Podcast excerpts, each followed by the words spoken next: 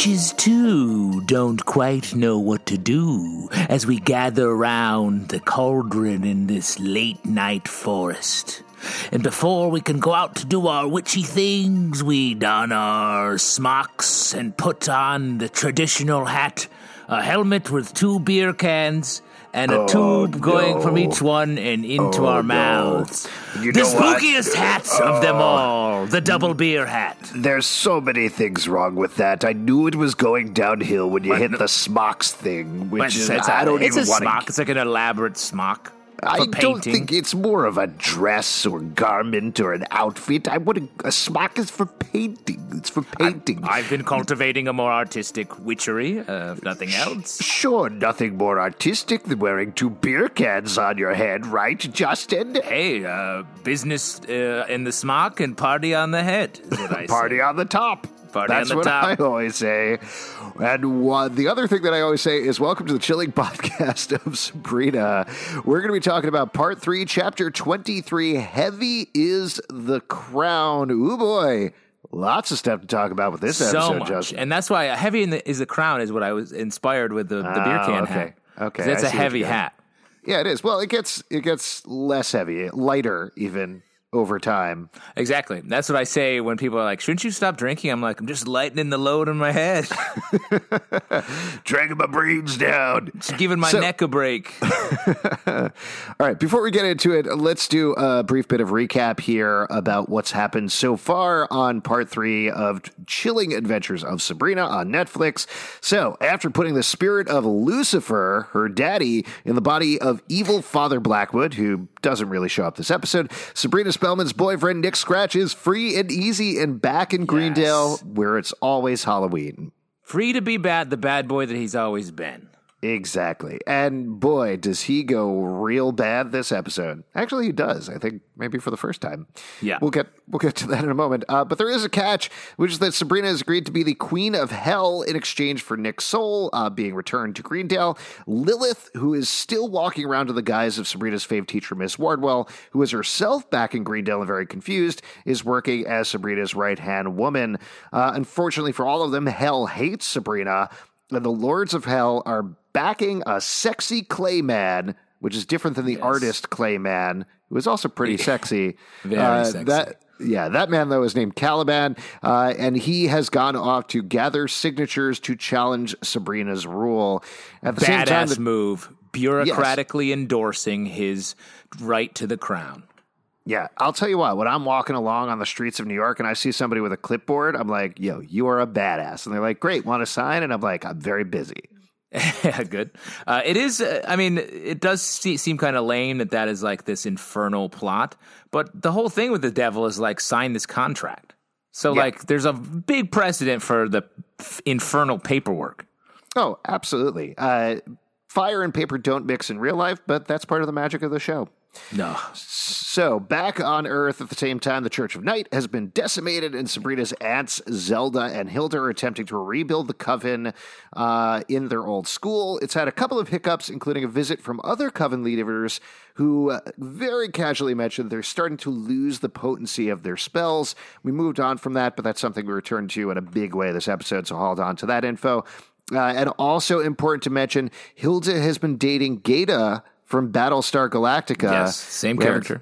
Same character. We haven't seen him this season. Uh, he confusingly has two legs, so I have to assume this is a prequel to Battlestar. I want to think it's a sequel, and the Cylons took over as we saw, um, uh, sort of that being gestured toward, and have been living on Earth for centuries. All this has happened before, and all this will happen again. You get it. Yep.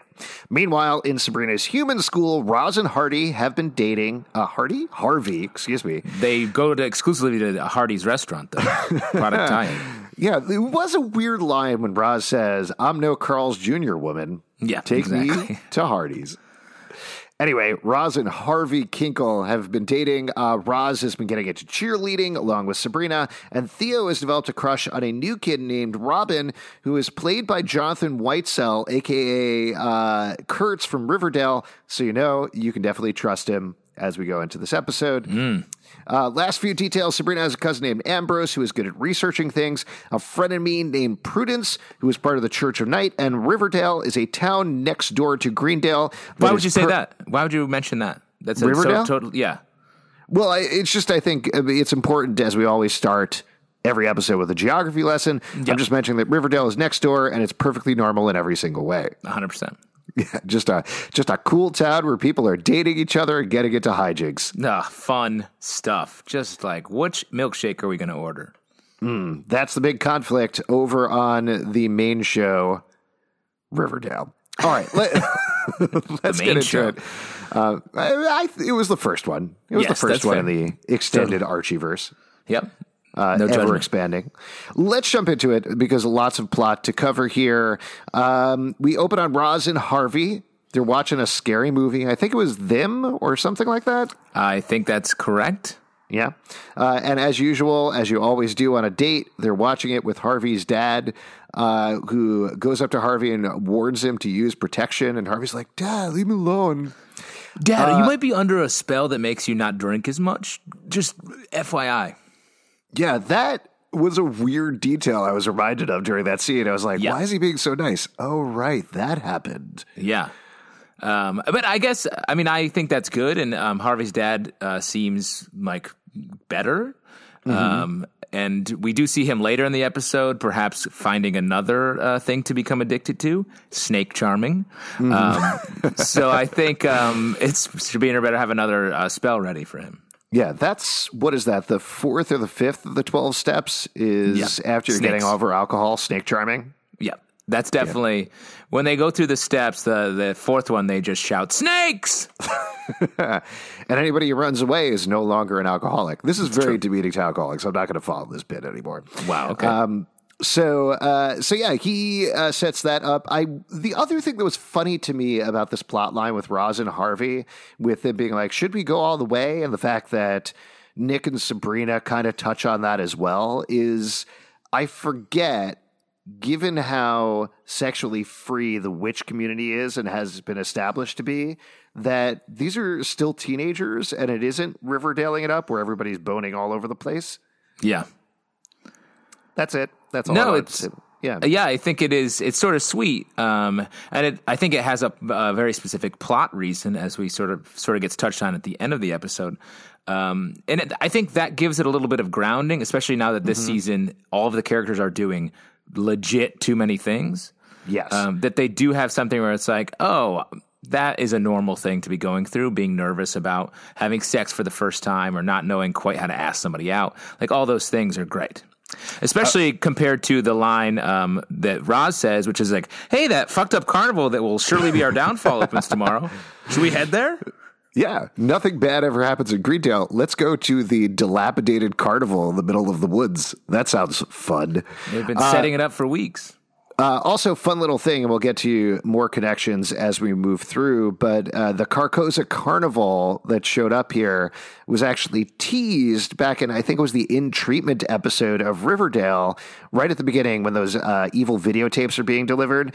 FP picks up a newspaper that is holding one of the videotapes in that episode, and it says Carcosa Carnival. I think this is, it says Carcosa Carnival coming to, it looked like Riverdale though that part is faded out. So I don't know if that means like we're going to get a legit crossover of the carnival going to both towns, or they were just teasing it because they were filming Sabrina at the same time and they wanted to have a fun thing. But fun little detail there. I would think it's a, a slight detail, though I will say this episode proves that they are going to really tease us mm-hmm. about crossing over without ever giving us sort of the, the payoff. Yeah, I, I, they have to eventually, though, right? I They would think, to. unless Yeah. they're being truly cruel about it. Yes. Well, I think it comes down to schedules and it comes down to timing and the shows. And Sabrina, despite the fact that it's been on, feels like it's been on forever, it's really only had a season and a half. I'm very happy Pete's here, so we could just kind of move past the discussion. But Yes. it's a young show, and I think they do want to give it time to develop before, like, they have Jughead hang out with the Greendale gang or something like that. Yeah, and unlike uh, like say Katy Keene in Riverdale, where there's sort of a shared reality, it's sort of a riskier crossover uh, because magic doesn't exist so far in Riverdale, and in uh, Sabrina, it's like all about that. So it feels like it has a potential to do some damage to uh, some of the the worlds that they've established with each separate show. So it's, uh, it needs to be handled with care, which I think they do well here. Yeah, I, the stuff that happens in this episode, this is very much jumping ahead, but the stuff that happens in this episode, like most of the things where they touch on Riverdale, feels to me the same way when Riverdale touches on Greendale, where they'll drive past or drive through and be like, ooh, this is a creepy town, even creepier than Riverdale. Well, anyway, moving on with the rest of the plot. Yeah. Yeah, and I so I do think that it feels like the crossover is something you do like to kick off you tape it like at the very end of a season or at the beginning of the next season and mm-hmm. hold it for just the right moment to uh, release for everyone. Yeah. Or what a great treating it like uh, like British television's Christmas special. Like that would be super Ooh, fun. That would be fun. I think what they talked about originally, this is Roberto Aguirre-Sacasa talked about it, that he would love to do an afterlife with Archie movie. And to me, that would be the perfect way of doing it. Do it almost out of continuity with both shows, yeah. and legit just have the two casts come together, kill them all off with zombies, and just have a fun time. That would be a blast. I hope they do that. Me too. Especially Sabrina Archie's sort of dating in the comics still. There you go. Mm. Move over Nick and Sabrina, which is the next thing we get to, because they are in bed. They're staring at each other. Sabrina is just happy that Nick is back from hell. But Nick is messed up, which is the big thing that he's dealing with this episode. He thinks the Dark Lord is still there. Turns out he's got a real messed up club foot going on. Yeah. Always keep your eye on your feet because that's where the devil gets in. Mm-hmm. The devil, he uh, hell is below us. So he likes to creep in from the bottom to the top. Exactly. That's why I always uh, really tippy toe my way past graveyards. this is why I don't worry about wearing hats because that's how the angels get in. Yeah, that's nice. You're always exposing your head. uh, but yeah, Nick is really trying to take care of that foot. He's playing off to Sabrina like he's fine, uh, but he is scrubbing his foot hard in the shower. He's imagining that he's still in that wrestling match that he was having with Lucifer in his own head.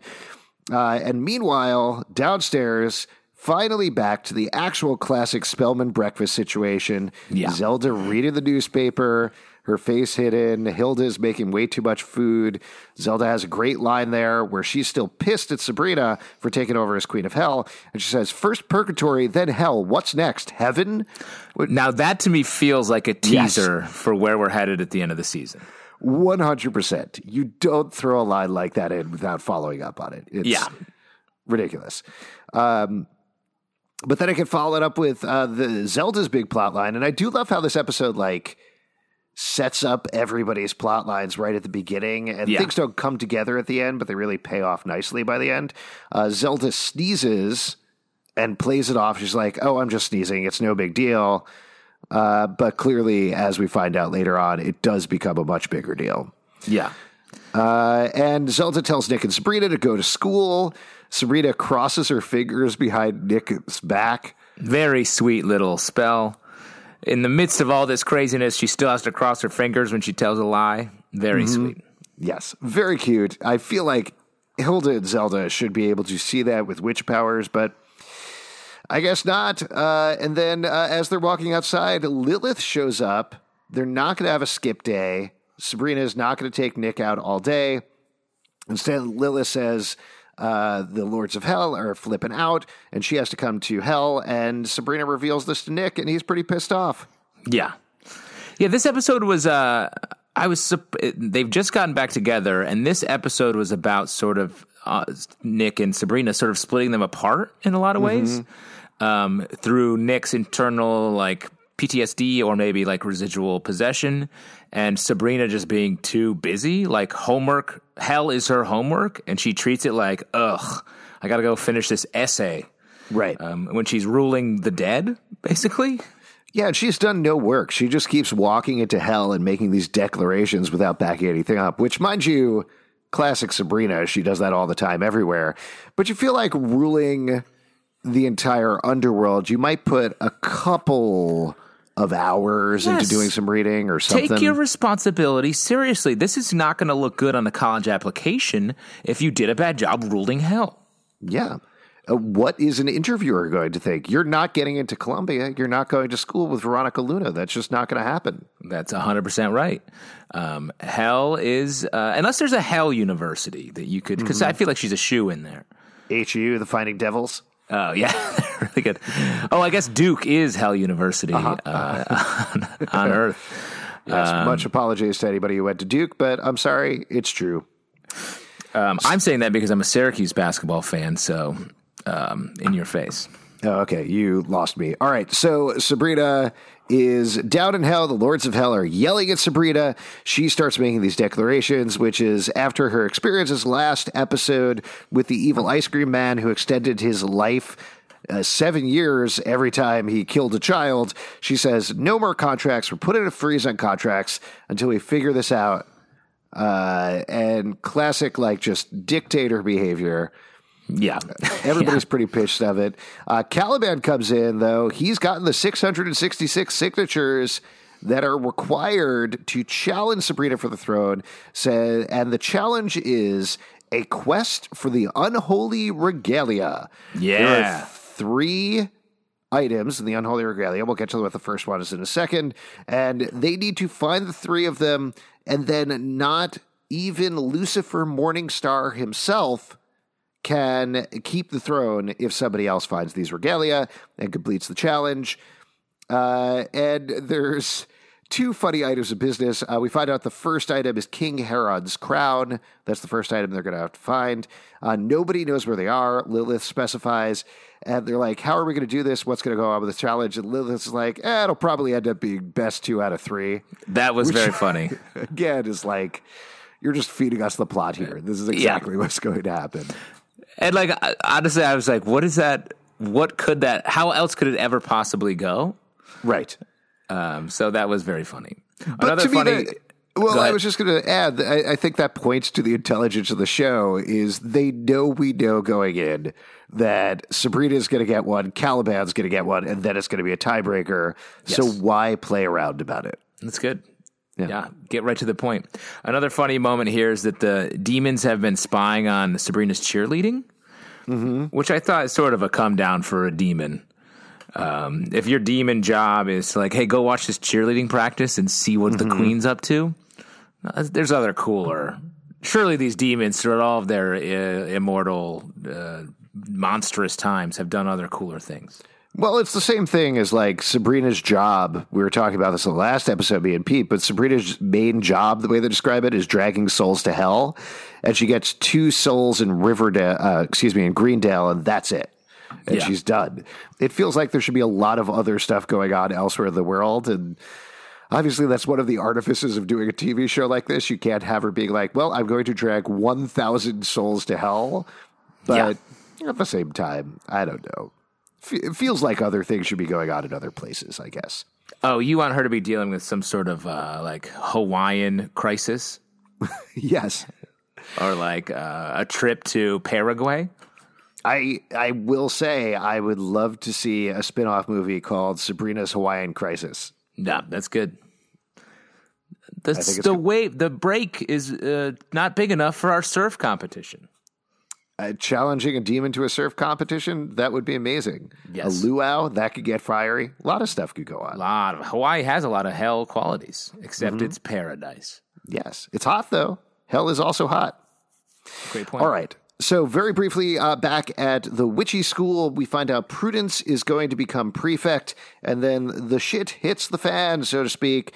Um, we, Gerald, I think it was Gerald, is the student, Yep. uh, is trying to fly, but he doesn't have the power to fly, so he just jumped off of a balcony. Uh, he dies. Elspeth sneezes. And Zelda realizes everything's gone wrong, uh, but she gives everybody a pep talk. Uh, and they very quickly, I, I think we can follow this plot line Yeah. through, right? Yeah, let's do it. Uh, so Zelda gives them a pep talk, but very quickly realizes that, yeah, oh, what those other lords were talking about with them losing their potency, that's clearly happening to them. I found it interesting she's dressing like Father Blackwood. Is that like Hmm. an official uniform or is she just is she trying to like um, be in his uh, rule in his image a little bit?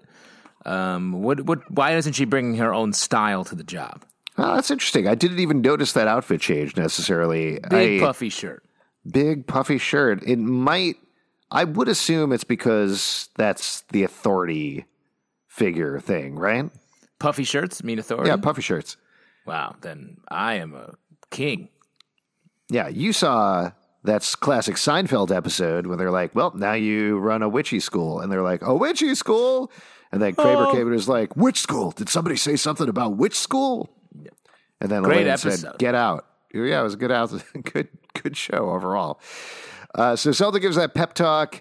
Um, we get a bizarre. I loved it, but totally bizarre sidebar that maybe I missed it, but felt built up out of nowhere. Where Zelda's teaching class, students, uh, she's like, "Wow, you're all really into the reading today," and the students are like, "No, we're reading a book called Buxom and the Beast, written by Helga Stillwell." Uh, and Hilda, then it cuts to Hilda is reading it to the rest of the students as a bedtime story, an erotic novel uh, Yep. that she wrote under a pen name. And Zelda's pissed off because she realizes, of course, it's written by Hilda. It's kind of slagging off Zelda a little bit. Uh, and Hilda lashes out back at her and says, This is your dream. You wanted to be headmistress. I want to do something else with my life. I'm going to go to the carnival with Dr. C. It's weird she calls him that when his name is Gaeta from Battlestar Galactica. Yes. Uh, but then Zelda erases the book. Uh, what did you, before we move on with the rest of this, what did you think about this whole erotic novella? I agree. It was Storyline. very weird. I mean, I think the justification was, oh, you told me to distract the the kids uh, because of uh, the sickness going around. So I wrote a romance novel, a, like an erotic romance novel. Uh, so th- it's a pretty weird justification, and the whole thing play, especially the way they just all the kids put their books down and they're all reading it. The whole thing felt like, what is this? Where? is-" But I thought it was fun. I Yeah. liked it. Oh, it's great. I hope we see more of it. I hope we see her continuing to follow along writing erotic novellas and everything because Yeah. that's a ridiculous fun uh, storyline. But it felt like it mostly was there to set up friction between Zelda and Hilda and ultimately set up uh, the little extra scene that we get because I don't think we go back to the witch school at all this episode. No. Uh, After that. No more Zelda. We do get this great little moment where Mm-hmm. uh, Hilda and Gaeta are walking around and he proposes. Yes, super sweet. He also, for the second episode in the row, we get one of their uh, last episode. We got Zelda's full name. This episode, we get Hilda's full name, which is Hildegard Antoinette Spellman, which I don't think we've heard before, but Yeah. good name. And she says yes. And so now they're getting married. Very sweet. Yeah. It, this feels like it's going to be an interesting, it's going to break up the, the fam, potentially. Yeah. Do you Well, think it's going to work out or do you think Gaeta's days are numbered now? Nah, Gate is too nice. He's great, and Hilda's too nice. I think, I don't know, these, the arc, if I remember correctly, the arc of part one and the arc of part two are always about causing friction in the Spellman family and them ultimately realizing we need to get back together and all work together. And that's what this feels like to me here because you, you can't have Zelda and Hilda go separate ways. Uh huh. Yes, definitely. But what happens? Does Gaeta move into the the house? Thruple, man, thruple. Uh, I guess that's true. Just like on Battlestar Galactica. I haven't watched it in a while, but I assume that's what happens. Yeah, it was an erotic series on Showtime, I believe. Yes, absolutely. That's what my memory of it is. yeah.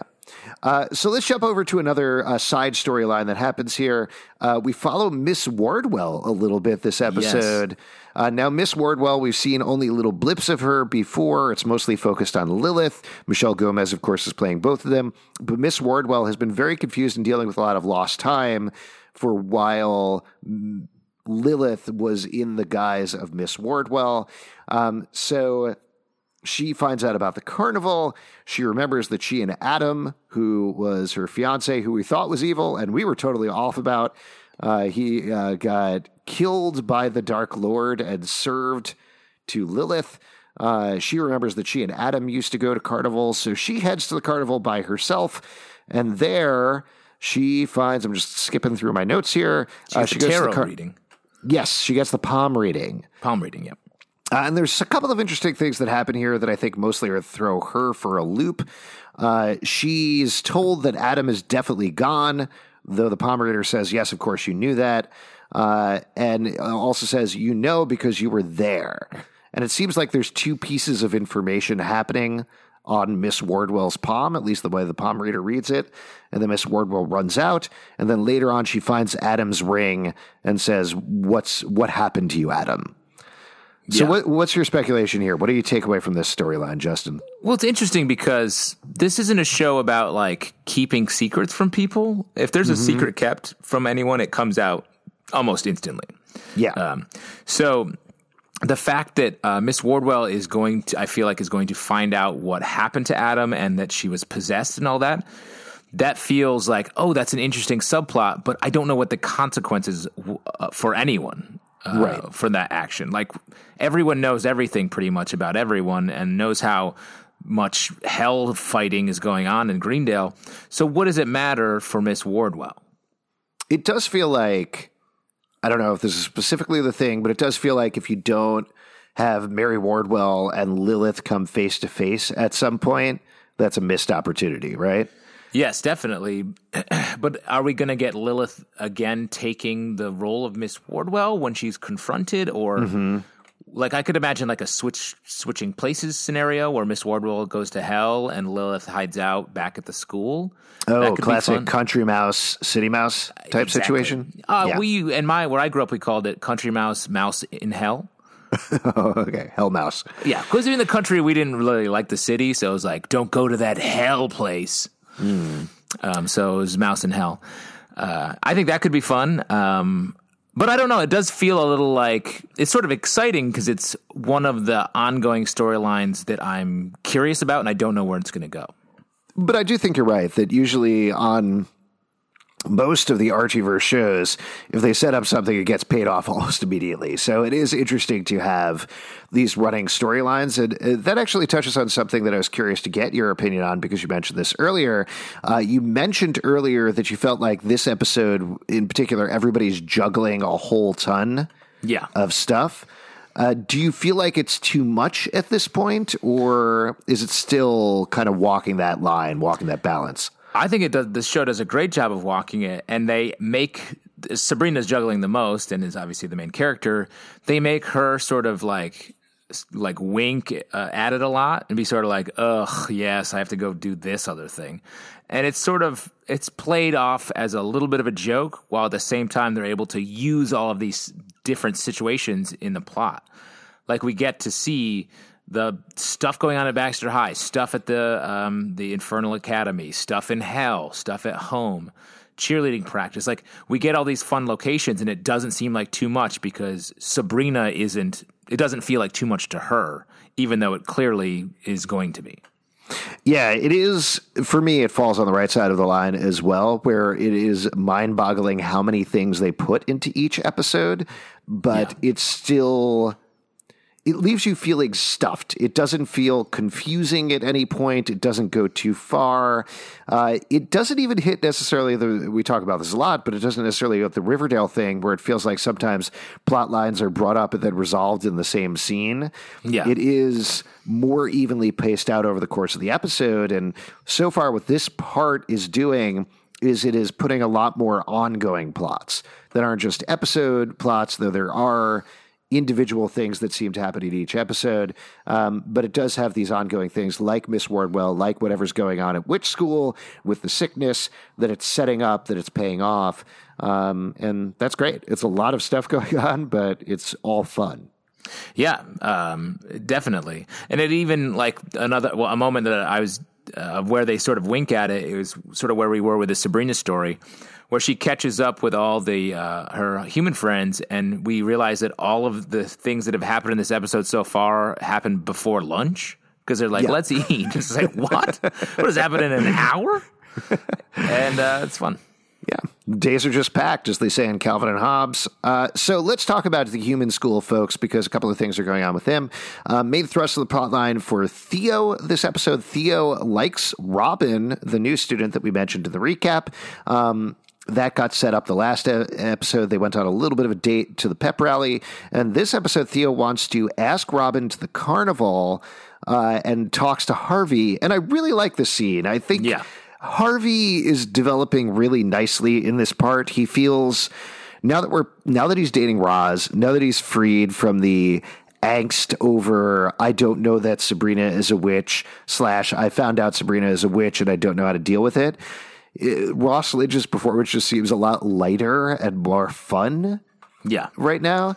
Uh, so having him and Theo talk and Harvey saying, "Hey, we can. What if we go as a group thing, and then we'll kind of you know split off and just sort of leave you there? How does that work?" Very cute. Very cute. And at the same time, he's like, "Oh, let me help you with the, what you're dealing with, and then tell you about what I'm dealing with." Like it feels like a genuine friendship. Um, when in uh, like with the, when the show started, it felt like Harvey was going through his things, and Theo and Roz were there to like sort of just keep that their story going on the right uh, track. And now it feels like genuine ensemble friendship going on here. Yeah, it's great. Uh, Harvey also has his own plot line going on where he's nervous because, as we established at the beginning, Roz, he thinks, wants to go all the way tonight, go all the way. Uh, he's not quite sure he does. Uh, and just to keep touching on their plot lines, because there's one more scene with Theo I think we could talk about. Uh, at the carnival, Theo is there with Robin. They get stuck on the Ferris wheel, and there's again a very- Classic thing to have happen. Oh my gosh, they just do that. The Ferris wheel operators, they do What? that because they know. It doesn't get stuck. They know. They No, know I think it's a romantic. It's a sign from like the romance gods that like, oh, this is a cute little moment. Those, You think those carnies are just doing that on purpose because they're regular scumbags? they're regular scumbags who like to creep on teens smooching. That's what I'm telling you. Wow, what a takedown of the carny industry. So uh, Theo kind of stumbles and stammers and tries to tell Robin that he wasn't born Theo, and Robin says it doesn't matter. I like Theo. And then they kiss on the Ferris wheel, and it's very sweet. Uh, but you could already feel kind of nervous about everything that's going on because, well, uh, actually, let me ask you: other than him playing Kurtz on Riverdale, were you suspicious of Robin, or how did you feel about this whole thing? No, I like. I mean, uh, obviously there's a reveal later on, but like I thought this was just a sweet moment. I thought Robin was a sort of like he's a good character. He feels like a character that stepped out of Stranger Things or something like that. Um, and so I really was like, oh, this is great. I love the way this is being handled. I'm curious to see how this pl- will Theo having a, a romantic relationship and like sort of tiptoeing through that will affect everyone else who's a little like dealing with the same things and but a little more like Sabrina's like m- clearly more experienced in that department. So I thought it was going to be a cool like uh, subplot throughout the story, but now we learn it's just uh, not a bummer, sort of a bummer. Yeah. here. Yeah, it is a bummer, and I'm concerned about what it is going to mean for Thea going forward. Uh, jumping over to Harvey and Roz, though. So, Harvey, after his conversation with Theo, uh, walks over and finds Roz is chatting with the cheerleaders and the jocks and having a great time. And she says she's going with friends, which confuses and upsets Harvey. He says, Wait, I thought we were more than friends. And she says, Yeah, but we're going with a group of friends, right? So Yeah, there's nah. nothing to be upset about. Not great here. Not great. Especially I- when like the guy that is set up as his rival is like not interesting. Right. He's like, what I'm scared of? Clowns. Can you imagine? And it's just like, what is this? Uh, I don't I don't know why. I, I think it comes down to just Harvey. I feel like the excuse is Harvey is a dumb sweet guy. He's nervous about having sex with with her for the first time. And so he's almost like pushing hard to find something wrong in the relationship. Right. Because his whole interpretation of the conversation that goes on is crazy. Like, yes. Uh, I think it's, it's interesting you're saying like Harvey's dumb. So of course the main threat to his relationship is someone even dumber. Which is Well, what this guy is. Then they go to the carnival and he tries to do the strongman thing, barely does it. The dude who's scared of clowns comes up and aces that strongman thing. Yeah. Also, uh, they show up there. We're jumping ahead a little bit, but uh, Nick shows up with Sabrina. Classic Harvey and Nick butting heads here. Nick is just like needling at Harvey. Yo, he's on edge at that. Yes. Nick is uh, really not feeling it. Well, do you get uh, from the scene, and we'll get back to Nick's storyline a little bit, but from the scene, something we've been talking about a lot, do you get a sense that Harvey still has feelings for Sabrina, or is he past that? Is this just about Nick? I mean, to me, this was just about Nick, and I know in the the first episode, like I was the one trumpeting, like it really feels like they've moved past Harvey's feelings for her. I mean, both Harvey and Sabrina seem to have moved past their feelings for each other. And then in this scene, I read it as he was like, "Oh, hey Nick, can we move past that fight and just be friends?" And Nick's like, "Fuck no, I don't like you." Yeah, I think that's fair. I think uh, we'll see uh, as it goes forward because obviously a lot of stuff is going on with Nick. Because you you believe that there's still feelings there. I think there's still feelings there. I think uh, I know from experience from other podcasts we've done that I am consistently wrong about this sort of thing. Yeah. Uh, particularly because I do like Harvey and Roz together so much, but. Uh, it feels like it got a loop back to the Harvey Sabrina thing at some point. I think I agree at some point, but I don't. This season feels like it's not about that. And uh, maybe that'll be like a last episode little reveal, like Harvey confesses he still loves her or something, and that's a bit of a cliffhanger. But I don't think we're going to get an ongoing return to the love triangle, love rhombus situation. All right, we'll see what happens. Uh, it- things do get a little complicated for Harvey. As you mentioned, he uh, peeks his head in a tent and sees a sensual snake dance is going on. All the men in there, and it's only men, are mesmerized, rocking back and forth, including Harvey's dad. Uh, and- but Harvey not completely entranced by the snake woman. He gets out. Roz grabs him, and they leave uh, right as shit is about to go down. And that's kind of where they we leave their storyline for the episode, right? Yeah, it's interesting. I think um, Harvey's innocence keeps him from being fully tempted by the snake charmer. But I thought the scene was cool. It was uh, it was like a little bit off putting and sort of like, what is this about? And then we lo- leave it. So it's setting up what we touch on at the end of the episode that like this circus is a fucked up circus and it's here to ruin the town. And here's just one way that they're doing that by uh, sort of sirening all of the the men in town with snakes. Snakes. Snakes. Uh, so let's see. Let's jump back a little bit and go to the main thrust of the plot. Uh, Sabrina got that quest to find Herod's crown. She goes up to Ambrose, and Am- who's just hanging out in the library now, just chilling, having a good time after his quest to kill Father Blackwood. And Sabrina says, "I'm going to try to find one of the unholy relics." And Ambrose is like, "I can't review that. Can't refuse that. Sorry, I'm all in. Let's do it." And I love this. I love like it, it almost feels like the first two episodes were of a piece of each other, and now we're getting into the main thrust of the season. It's back to status quo in terms of the relationships with some set uh, shakeups. And for Ambrose Sabrina, that's like Ambrose is their researcher. I think that's that's nice. I like him in They're, that they're position. Giles. they're Giles. Yes, exactly. Ah, I can't believe I thought of that. Uh, so meanwhile, Sabrina and Nick get lunch, and this is where I can't believe they held back. We finally get the star of the show shows up. She took her damn time. Dorcas shows up, also with Agatha, her other sister. Well, let's just be a little bit clear here. Agatha shows up and they just cut, and Do- Dorcas is suddenly there. like, there's no fanfare. It's just like, oh, she's here too. Do you think originally in the cut they felt like they they had a fanfare in the score, and then they cut it out because like everybody knows this is a big deal. Dorcas finally showed up. Yeah, they definitely cut the Dorcas walk in uh, number, the song and dance number where Dorcas just arrives places. Now, I don't want to spend too much time on this because I don't know if you know, you weren't on the last episode, but Pete and I have our own podcast called Dorcas Dish that we run. Uh, it's mostly about chilling adventures of Dorcas, and of course, we'll get more into that. You can subscribe now on. Well, there's not uh, like an app you could subscribe on. It's mostly Pete and I on the corner. We have a cardboard box where we. Tape Oh, yeah. and I really. I feel bad about missing out on this, what, 20 to 30 second podcast? is that how long it takes to describe what Dorcas is going through? It sometimes stretches to 45 seconds or a minute. Come on now. The Dorcas Minute. Ooh, what? That's fun. That would be fun. It's called Dorcas Dish, though. So Agatha Dorcas just like rip into Nick over lunch, which Yeah. was crazy rude coming up there, and they seem to know everything. They're like, you Yeah, have a club foot.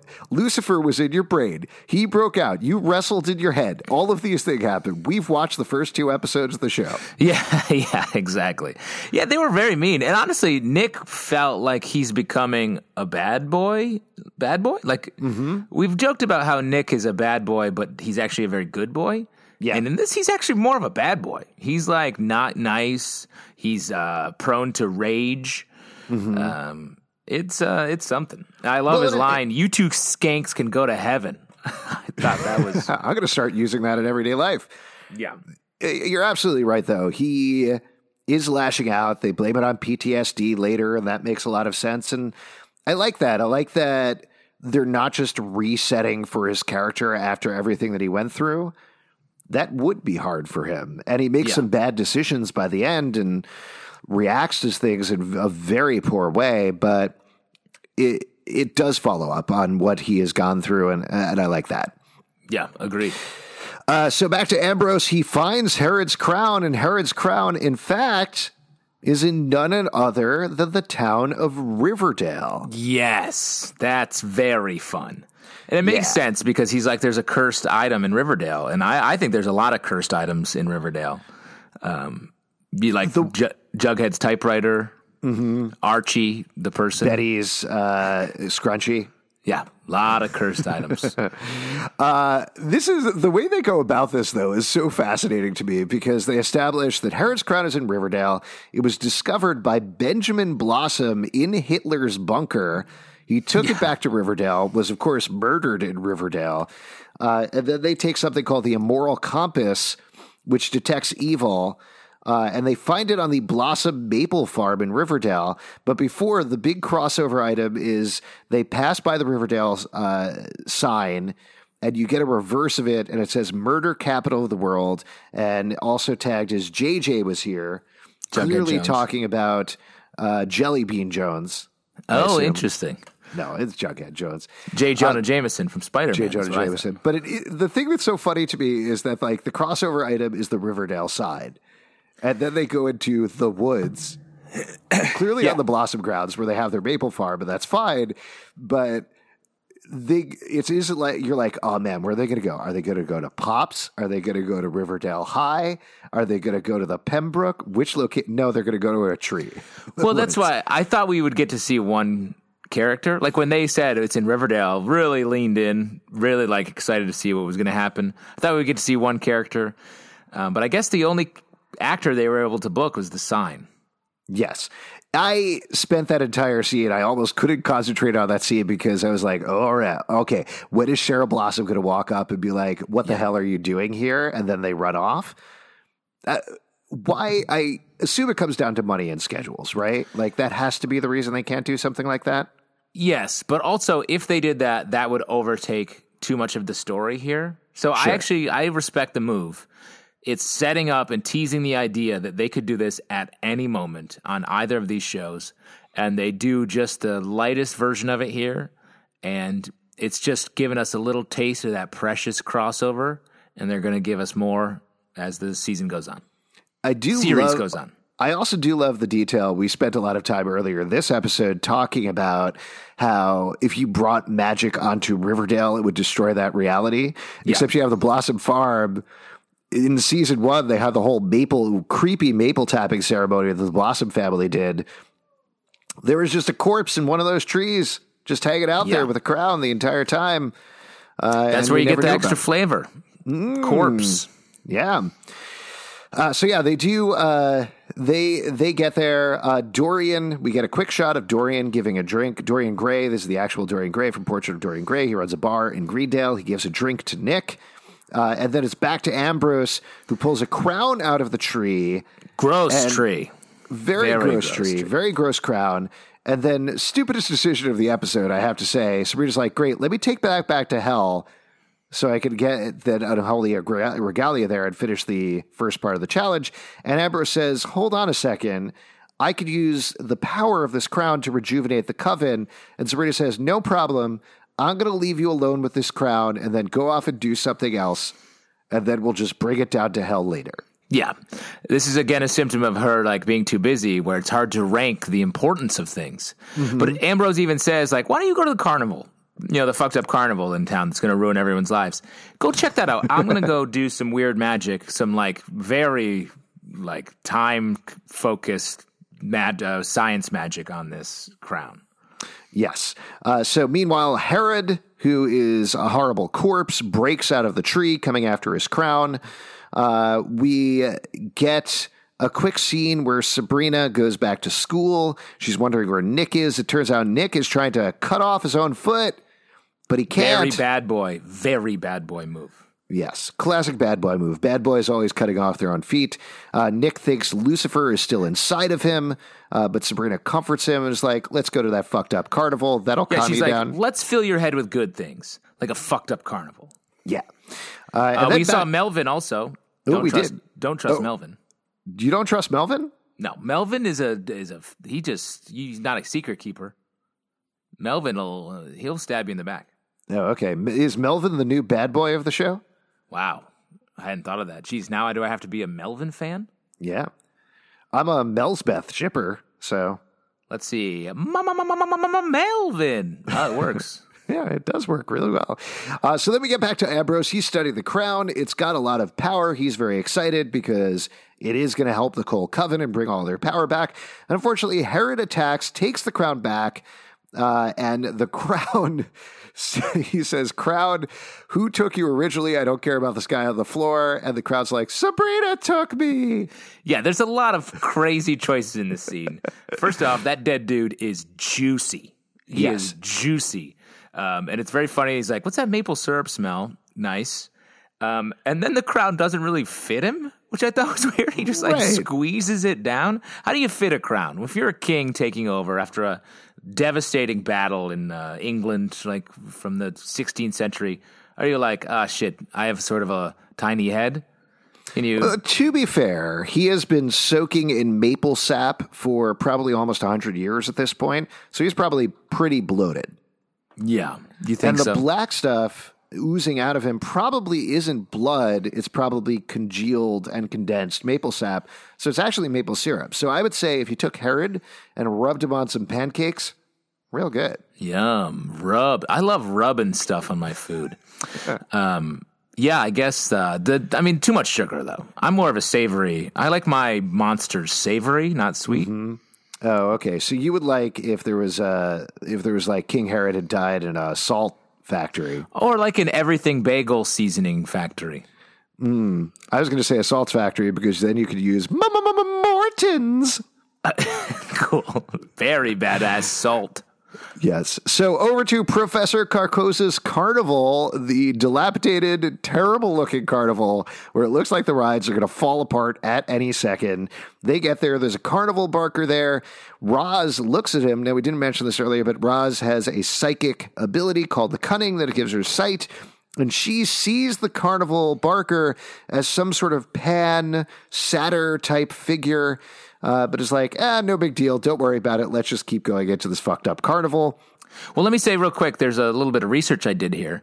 Um, the Ooh, Barker is reciting um, a a poem when he enters, and um, that poem is from a, a book called "The Circus of Doctor Lao" by Charles Finney from 1935. And it's sort of an interesting um, connection. So that story, you, you might not, you might be surprised by this, is about a town where a fucked up circus shows up. Oh, okay. So that's a, there's a metaphor okay. in there. There's a I don't metaphor in really. I don't really see the connection there, but thank Okay. you for bringing up the information. That's just that's the research. I'm the Ambrose of this podcast, um, in so many ways, and Okay. uh, that's just one way. There we go. Uh, so yeah, they go into the carnival. Uh, we mentioned a bunch of other things that happened in the carnival, uh, but we get back to Nick and Sabrina. Nick is really grating at Sabrina in this scene. Uh, he's pissed off that she took over as Queen of Hell because the whole reason he went to Hell in the first place was so that she didn't wouldn't become Queen of Hell. Yeah. and it's like, did you make your daddy so happy? And Sabrina's like, uh, don't worry about it. Let's just go into this tunnel of love. Uh, and I loved this shot Like this shot where they go into the tunnel of love and it just kind of holds steady with it. And you hear a scream and then they run out of the tunnel of love, followed by Herod. It was just such a fun way of staging the whole thing. Yeah, I was surprised. It, it I would expect we were going to go into the tunnel of love and have a big sort of scary reveal there, but I actually really liked that you just were like, nah, let's just do it because we want to get to the fight. Um, and see it in this sort of weird way. I also thought it was funny. Sabrina's whole reason to take Nick to this uh, carnival, fucked up carnival, was to be like, let's take a break so you can recover. And then 10 seconds they're, they're there, and she's like, What exactly was the traumatic psychological situation like uh, while you were had the devil inside Right. of you? So she, She- instantly triggers him. She can't help herself. Yeah. She is all in. She just does whatever she wants at all points, and it doesn't it doesn't worry about the consequences.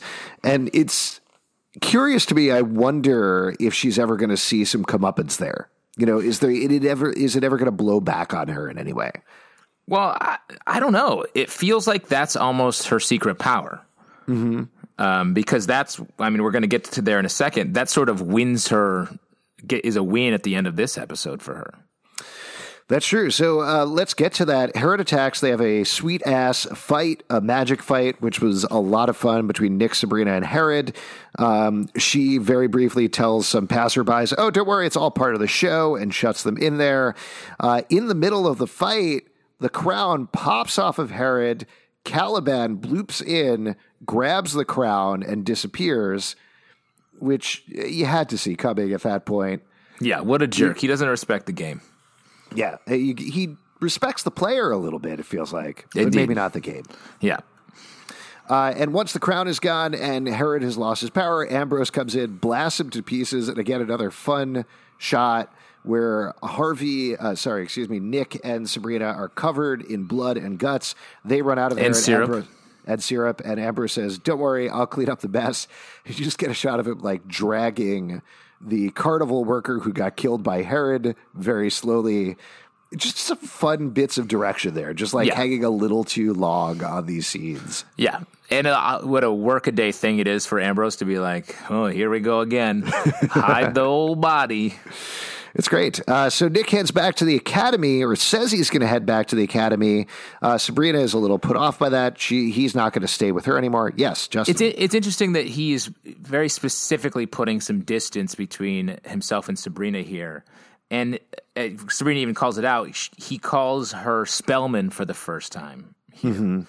And it feels like a uh, sort of a pushback from their relationship. I feel like Spellman is what he called her when they were first getting to know each other a little bit, and they were a little more rival-y. So I don't know. It, feels like a big step back, especially in relation to the next scene that we get. Well, I think part of that is the PTSD, as they call out. Like, certainly that's part of it. But also the fact that he made the ultimate sacrifice for her. And even if she saw it as going down to hell to save him, he, I think, saw it rightly as a slap in the face. That, like, he Yeah. made this huge save the world gesture, and she immediately negated it.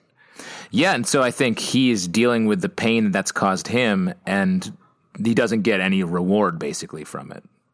Now, as you teased, he heads to Dorian's instead of the Academy. Says, "I would like a couple of those playmates that you offered me earlier." Uh, the they ask him what he wants. Uh, What's your pleasure? And he says, "Pain." He clearly wants to hurt himself. Uh, he also, we should mention, uh, reveals that he is jealous of Caliban. Like he kind of Yeah. throws that in there. He's like, "Oh, you you just have another playmate. You have the sexy Clayman."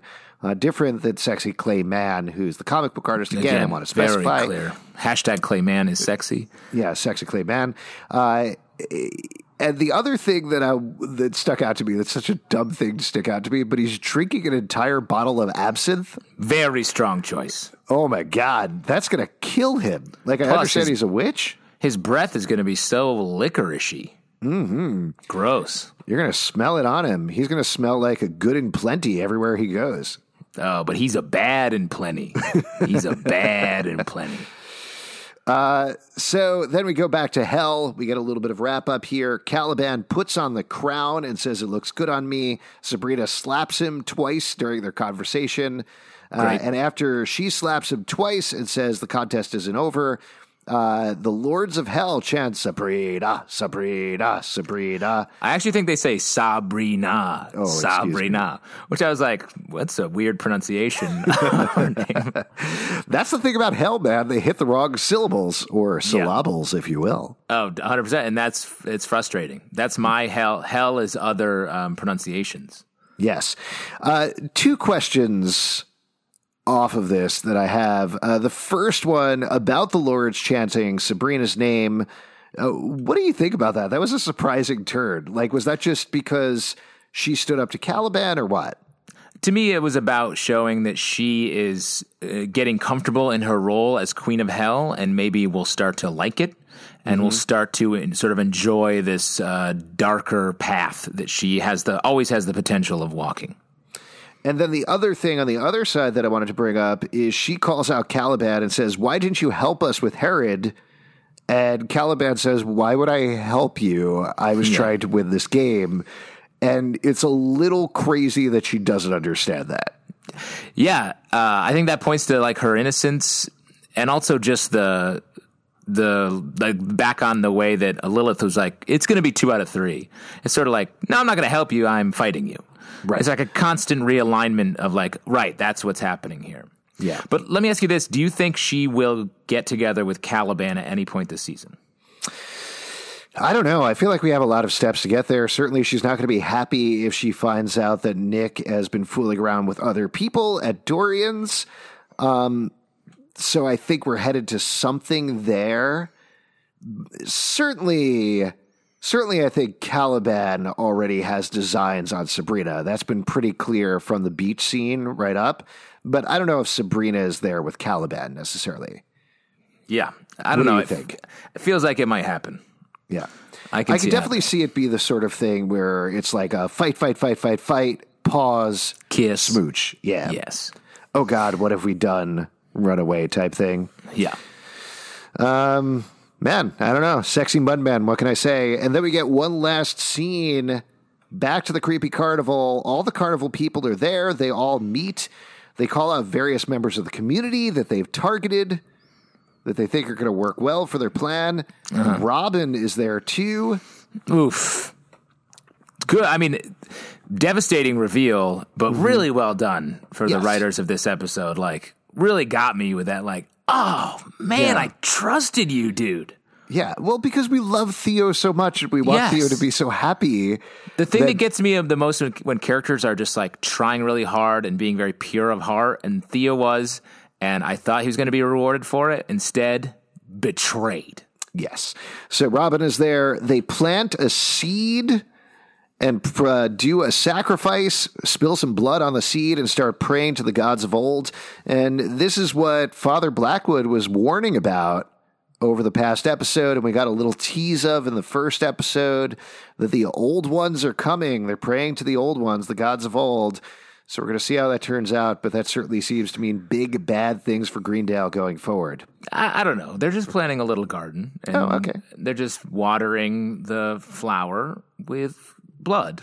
Right. Uh, I think that's a great way to get protein in the soil, and maybe Mm-hmm. they're just going to have a beautiful squash, a green one squash. Yeah, whether it's blood on flowers or maple syrup, maple syrup infused zombies in trees early in the episode, great episode for plants. Great. Plants are winning. Ooh.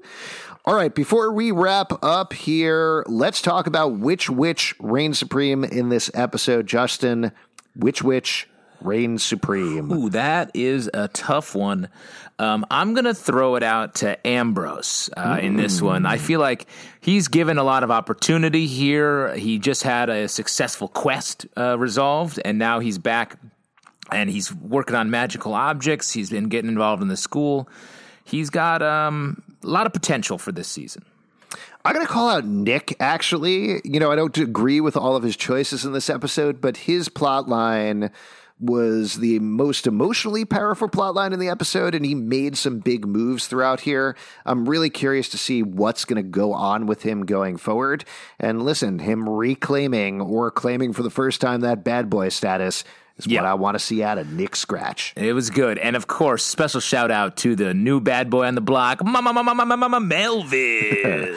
If you'd like to support our podcast, patreon.com slash comic book club. Also, we do a live show every Tuesday night at 7 p.m. at the People's Improv Theater Loft in New York. Come on by and we will chat with you about Sabrina.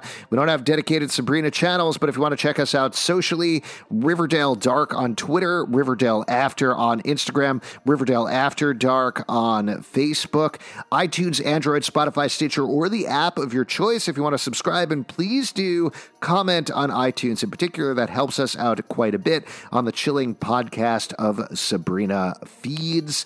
Uh, also, comicbookclublive.com for this podcast and more. And we'll see you next time, which is. Toss me a couple of brews for my witch hat.